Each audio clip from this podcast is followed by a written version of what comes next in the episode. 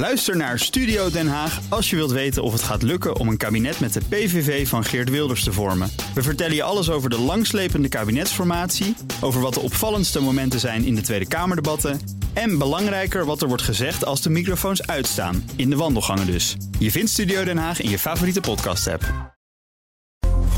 BNR Beurs wordt mede mogelijk gemaakt door Bridge Fund. Make money smile. BNR Nieuwsradio. BNR Beurs.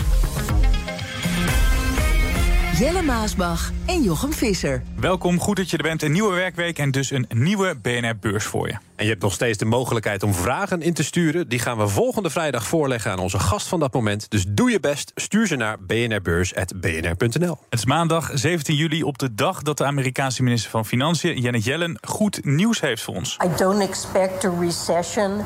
I, I think that we're on a good path to bringing inflation down. Dan de AX, die sloot lager, 0,7 procent om precies te zijn, op 773 punten en een beetje. Grootste daler is ASML bijna 3% ervan af. Geen recessie, wel een gast bij ons.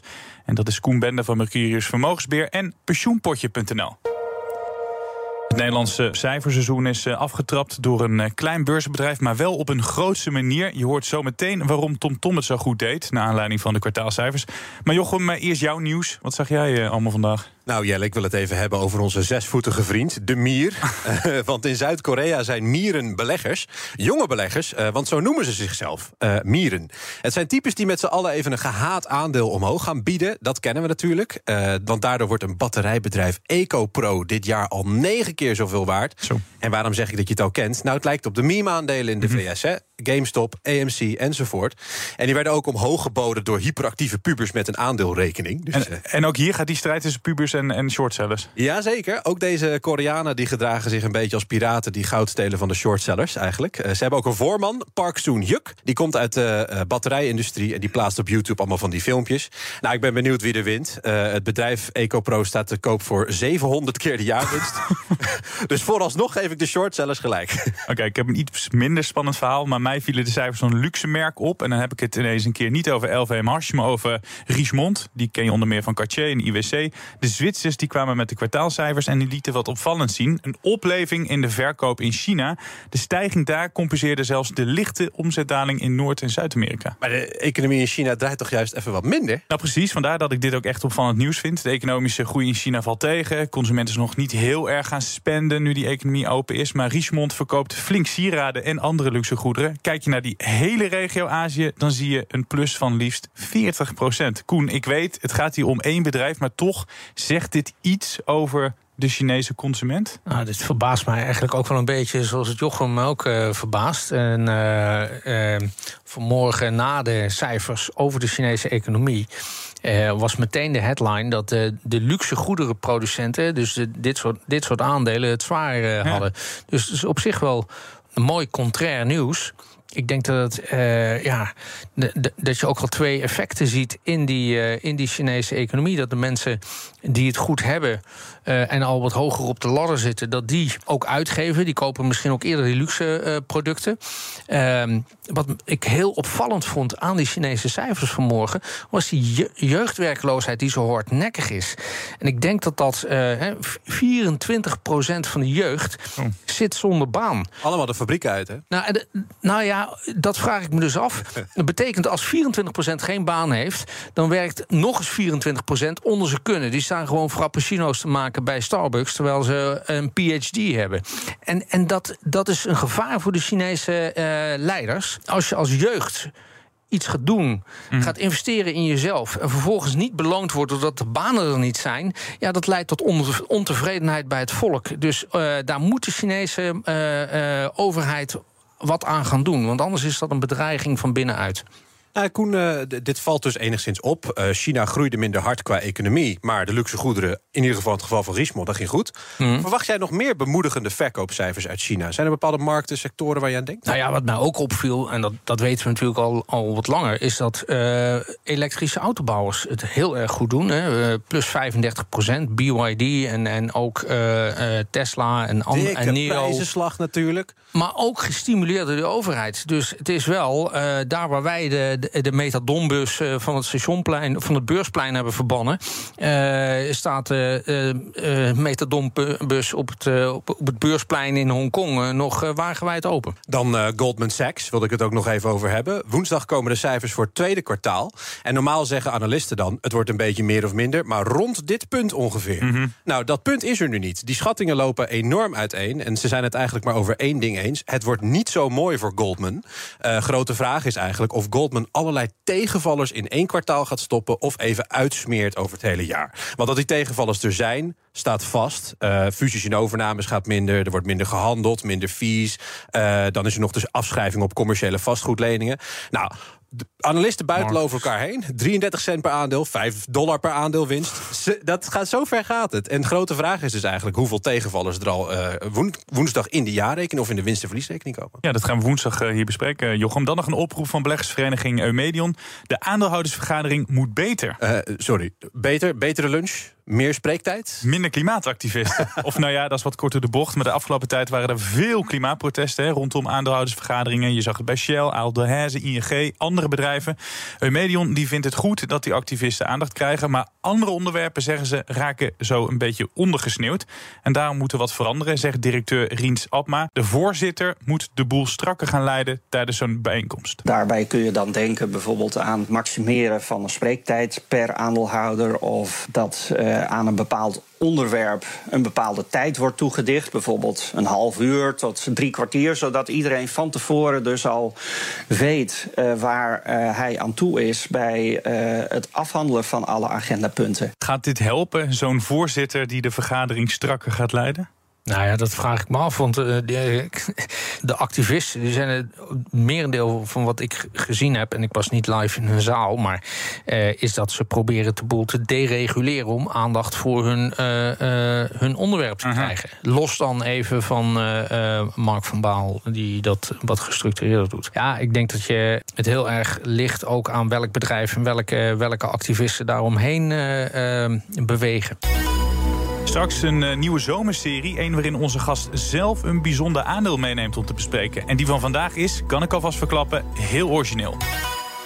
Maar we beginnen met TomTom. Tom. Een small cap bedrijf, maar met een hele grote koersuitslag. Het aandeel ging bijna 9% omhoog. Reden, de omzetverwachting voor het hele jaar is verhoogd. Net als de vrije kaststroom. En ook de resultaten van het tweede kwartaal waren beter dan verwacht bij TomTom. Tom. De omzet steeg met dubbele cijfers. En er werd wel verlies gemaakt, maar dat was veel minder dan waarop was gerekend. En zo begon de aftrap van het cijferseizoen op het Damrak goed. Nou, laten we beginnen, Koen, met die omzet. Ja, waar kwamen die extra inkomsten bij TomTom vandaan? Ja, vooral uit uh, automotive uh, stukken. Dus daar, daar zien we een hele goede, goede stijging. ik denk dat het ook wel een beetje is doordat die auto's nu uiteindelijk ook van de band afrollen. Die leveringsproblemen weg zijn. ligt denk ik ook een beetje aan het afrekenmodel. -huh. dat, dat pas als die auto's verkocht zijn en, en de softwarecontracten lopen, dan gaat het verdienmodel lopen. En, en, en dat valt nu allemaal de goede kant op. Los van. Ehm, kosten die duidelijk lager zijn. Ze zijn wel heel erg gericht op die auto-industrie. Kan ook wel een risico zijn. Ja, dat, dat, dat denk ik ook. Uh, ze proberen wel breder te gaan met uh, samenwerkingsverbanden die ze, die ze aan het sluiten zijn. Uh, om, om te diversificeren daaruit. afgelopen jaar hebben ze juist ingezet om van, van de oude kastjes hè, die we nog kenden, de, de omslag te maken. En samenwerkingsverbanden met onder andere PS, Renault, geloof ik. Ja. Andere heb ik, heb ik langs zien komen. nou, daar zijn ze toch redelijk wel in geslaagd. Ehm, en eigenlijk ook wel, wel, wel, wel knap dat het bedrijf uh, de tegenwind die ze gehad hebben. Mm -hmm. en, en helemaal ingehaald door nieuwe tech, uh, technieken en andere bedrijven. En, en, en, Google Maps op je telefoon. Dus waarom zou je toch nog.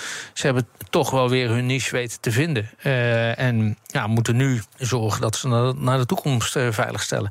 Maar deze cijfers helpen daar wel bij. Jochem en ik waren wel verrast uh, door deze resultaten. Zeker. Hebben ze jou ja. ook verrast?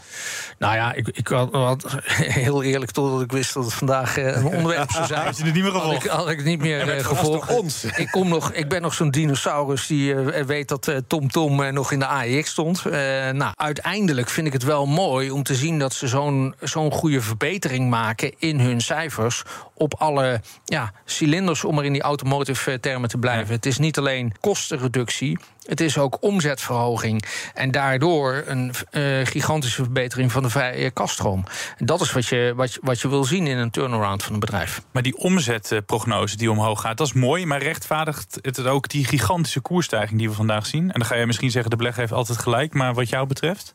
Nou ja, dit, dit weerspiegelt de verrassing die, die we hier allemaal uh, ervaren hebben. En dat waren dus blijkbaar ook uh, uh, beleggers die op vrijdag aan de borrel gingen. Die hadden niet verwacht dat die cijfers zo goed zouden zijn. De vraag is natuurlijk, weten ze dit naar de toekomst vast te houden? A, uit te bouwen. B. Ja, je noemde, jezelf net, ja, je noemde jezelf net een dino, maar dan ben ik dat ook. Want ik wist ook nog dat hij een, een paar uh, leaks hoger genoteerd stond. Het is best wel een kwakkelaandeel geworden. Is afgegleden dus naar de small cap. Vind je het nu wel een interessant aandeel of nog steeds niet? Nou ja, het is, het is super niche. En uh, je moet het echt heel goed volgen en feeling ermee hebben. Wil je daar uh, iets, iets, iets mee gaan doen op de lange termijn? En als aandeelhouder heb je altijd de keuze om je geld in verschillende bedrijven te stoppen. Dus uh, de, ik heb niet de overtuiging dat ik nu per se TomTom Tom moet gaan volgen om voor cliënten daar mm -hmm.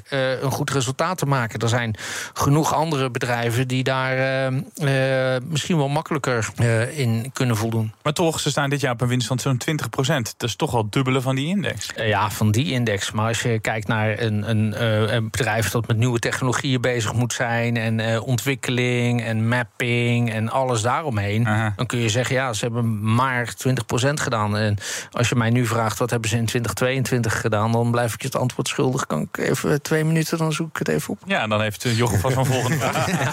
Nou ja, laat ik wat breder gaan dan. Het is het begin van het cijferseizoen. Je zegt dit nou iets over wat er komen gaat? Of is dit gewoon een een, eendagsvlieg die even voorbij komt en mooi aftrapt? Nou, ik denk, kijk, dit is uh, misschien een kleine voorbode voor wat we gaan zien van de grote autobouwers. En dat is dat, en over het algemeen productiebedrijven. Supply chain is easing. Dat zorgt ervoor dat de kosten omlaag gaan. En tegelijkertijd is de afzet ook aan het versoepelen. Dus de omzet trek je ook naar voren toe. Dus de problemen die we de afgelopen twee jaar, die de naschok waren van, van COVID. Dus de long COVID die een manufacturing industry heeft gehad, in met name in Europa, die is nu wel genezen verklaard. Dat kun je aan deze cijfers zien. Gaat dit een voorbode zijn voor het totaal? Nee, wat dat betreft vind ik de banken veel interessanter. Hè? Wat, gaat, uh, wat hebben we daar gezien? Daar zien we in principe uh, een vrij sterke uh, economie. wel heel erg gedragen door service-industrie. Dat zagen we weer in de cijfers van China. Ja. Goed, en, is... en, wat zijn jouw verwachtingen verder dan over de cijfers van Nederlandse bedrijven? Je begonnen met auto's, banken enzovoort. Andere sectoren? Nou ja, ik, ik denk dat uh, een beetje dan wel generaliserend, maar dat was je vraag ook. Uh, ik denk dat we over het algemeen zien dat de consument niet tegen een betonblok aan is gegaan. Wel een stuk selectiever is geworden. Misschien meer uitgeeft op dit moment aan services.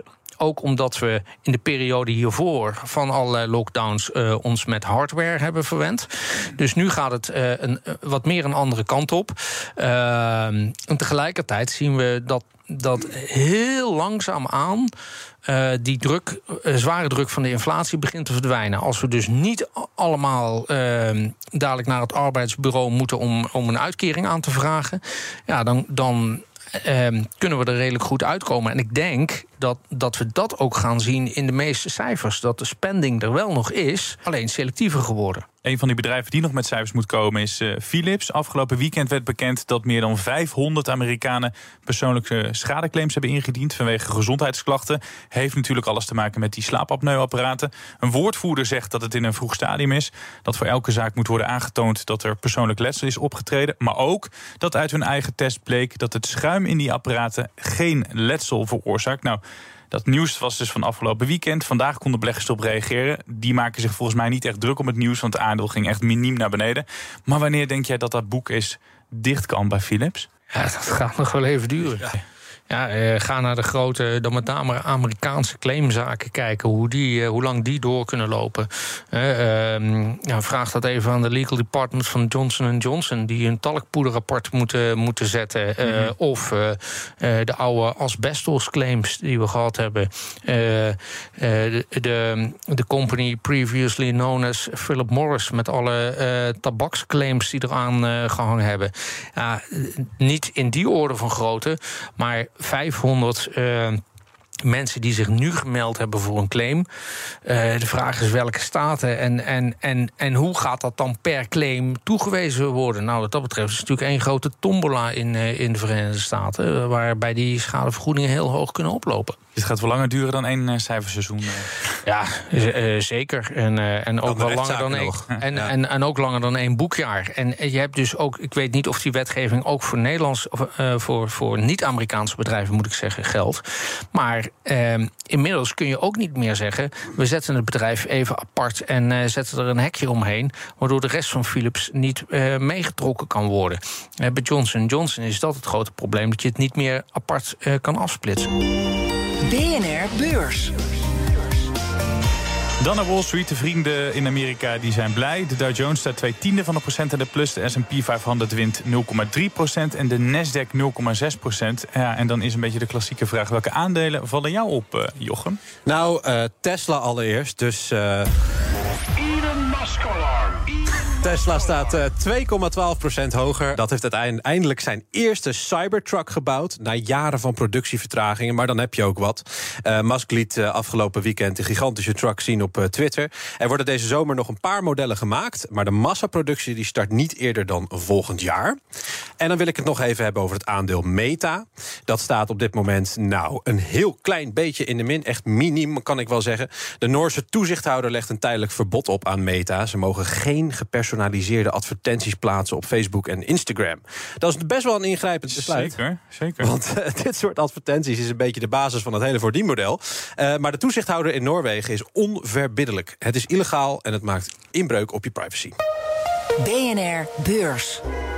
En als je deze zomerse geluiden hoort, dan weten de vaste luisteraars genoeg. We zijn aanbeland bij onze zomerserie. En deze week laten we onze gast zelf iets meenemen. Een bedrijf dat niemand kent, maar dat bijzondere dingen doet. Kortom, het bedrijf waar je op je strandstoeltje nog even wat over moet lezen. Koen, laat ons niet langer in spanning. Wat heb je meegebracht? Nou, ik heb in mijn eh, strandkoffertje. eh, als je weggaat van huis en op vakantie, dat is ook een eh, gevaarlijk moment. Want je wil, je wil niet dat je thuis komt en je hele huis overhoop is eh, gehaald. En, Heckler en Koch, wat? ja, nee, je, wil, je wil eigenlijk dus heel goed beveiligd zijn. En je wil het liefst ook dat alle processen gewoon doorlopen. En, en eh, dat eh, doet precies het bedrijf wat ik heb meegenomen. En dat is een eh, Amerikaans bedrijf en dat luistert naar de naam Splunk. Splank. Oké, wat, wat, wat doet Splank precies? Nou, nou wat, wat ik zeg, hè, ze, ze, ze verzorgen. Eh, eh, ze analyseren en stroomlijnen superveel data. Hè. Alles draait om data, digitalisering, procesverbetering. Maar dat betekent ook dat je gigantische stromen hebt die allemaal te samenkomen, geanalyseerd moeten worden om te optimaliseren. Dat, daar heb je heel veel ehm, rekenkracht voor nodig. Zowel met je eigen programma's als datgene wat je naar de cloud brengt. Maar dat maakt je ook gevoelig voor inbraken in je bedrijfsprocessen. Dus, dat doen ze ook nog. Ja, dus ze beveiligen ook nog eh, alles eromheen. En eh, doen dat voor best grote, grote firma's. Hè. Eh, nou, eh, een, een van de grotere, beter bekende firma's is ons eigen trotse Heineken. Wat ik misschien ook wel meeneem naar het strand, maar dan gewoon in blikvorm. Ja, voor Heineken kijken ze dus ook naar al die points of sales. Zorgen dat de, de, de, de goederen op de juiste plekken op het juiste moment zijn. De datastromen geanalyseerd worden. Gekeken wordt welke effecten er zijn met welke kortingsprogramma's die er zijn, et cetera, et cetera, et cetera. Dat doen ze ook voor eh, eh, bijvoorbeeld eh, eh, bron, website Splunk, eh, Papa Joe, eh, de pizza. ehm, Papa John's, Papa John's. Ik moet het oh, goed Papa zeggen voor de millennials. Ja, Oké, Ja, ja. goed. eh, eh, wie bestelt er welke pizza's, wanneer, het, het, het voorspellen wanneer je welke ingrediënten nodig hebt, welke kortingscodes, welke acties slaan er waar aan, met welke doelgroepen. En ik zag ze ook nog staan op, op de Formule 1 auto's, toch?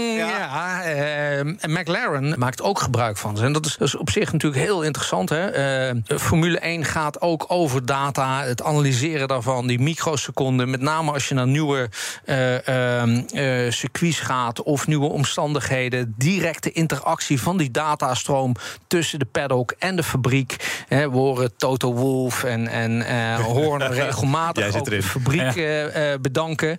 Eh, Het klinkt allemaal heel tof, maar verdienen ze ook een beetje geld.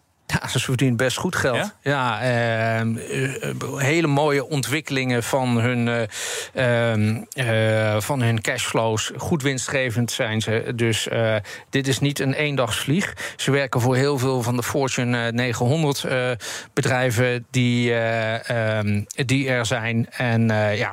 Super, eh, super mooi aandeel, denk ik, om portefeuille te hebben. Geen eendagsvlieg hoorde ik al voorbij komen. Hoe lang zijn ze al eh, beursgenoteerd? Sinds 2013 of eerder. En opgericht in 2007. We hebben redelijk wat acquisities gedaan. Dus het is een build-on strategy geweest. Eh, overigens vrije kaststroom van 427 miljoen dollar. 3,6 miljard aan, aan omzet. Dus goed winstgevend Ja. op hun omzet. En heel veel potentie om te gaan groeien. Een leuk aandeel, goed aandeel. Nou ja, ik denk dat het. eh, ik moest iets meenemen wat, Nou, eh, wat de rest nog niet kende. Nou, daar toch? heb ik nog wel een vraag over. Want ik heb natuurlijk even gekeken. Ik vind ze, eh, Hmm. als, ze als ze winst maken, vind ik ze redelijk duur. Meestal een jaar koers eh, eh, winstverhouding van rond de 30. Maar je ziet die laatste jaren, sinds die piek van 2020, zie je dat het allemaal wat minder gaat. Waar komt dat door, vroeg ik mij af. Want Splank staat nou met data, ze, ze doen de Formule 1, ze doen alles, ze verdienen miljarden.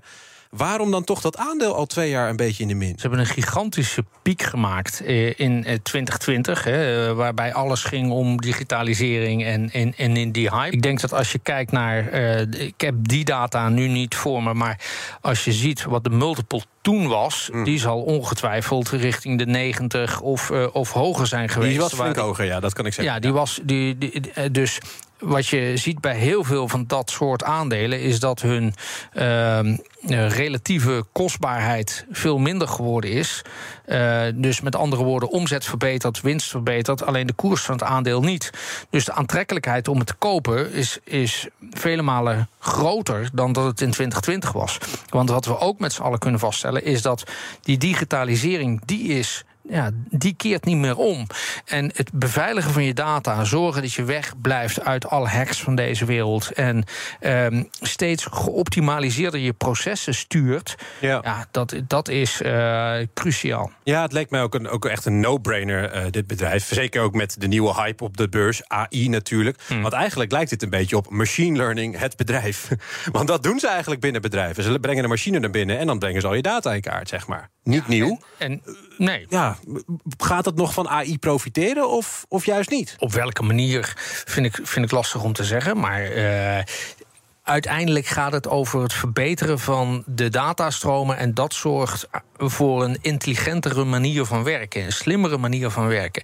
En ehm, daar is Plunk de, toch wel de center core van. Dit was de maandag, tijd om naar morgen te kijken. Beleggers krijgen het, net als de rest van de week, druk met kwartaalcijfers. Je hoort beurscollega Danielle Kastemans. Deze dag staat in het teken van de Amerikaanse banken. Vorige week kwamen JP Morgan Chase en Citigroup al met hun cijfers. Nu is het de beurt aan Bank of America en Morgan Stanley. De vraag is: wie heeft er kunnen profiteren van de gestegen rente en wie niet? Bank of America overtrof vorig kwartaal de verwachtingen. De bank profiteerde van de stijgende rente en zag de inkomsten en winst flink toenemen. Morgan Stanley boekte in het eerste kwartaal juist minder winst dan een jaar eerder, door hogere kosten en voorzieningen voor slechte leningen. En dat terwijl de inkomsten ook nog eens daalden. Analisten zijn sceptisch. Ze hebben hun verwachtingen voor de grote Amerikaanse banken naar beneden bijgesteld, omdat ze hun klanten meer rente moeten betalen en de banken van plan zijn hun aandeelhouders beter te belonen.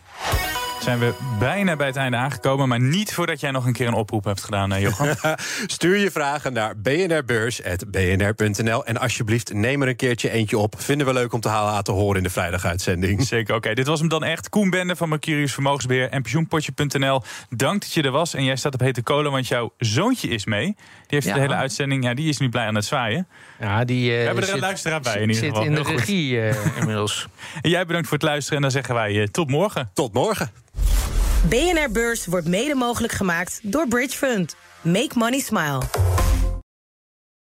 Ook Diana Matroos vind je in de BNR-app. Ja, inderdaad. Je kunt live naar mij luisteren tijdens de Big Five. Ook handig in de BNR-app. Breaking nieuwsmeldingen, maar ook het allerlaatste zakelijke nieuws. En je vindt in de app alle BNR-podcasts, waaronder Wetenschap Vandaag. Download nu de gratis BNR-app en blijf scherp.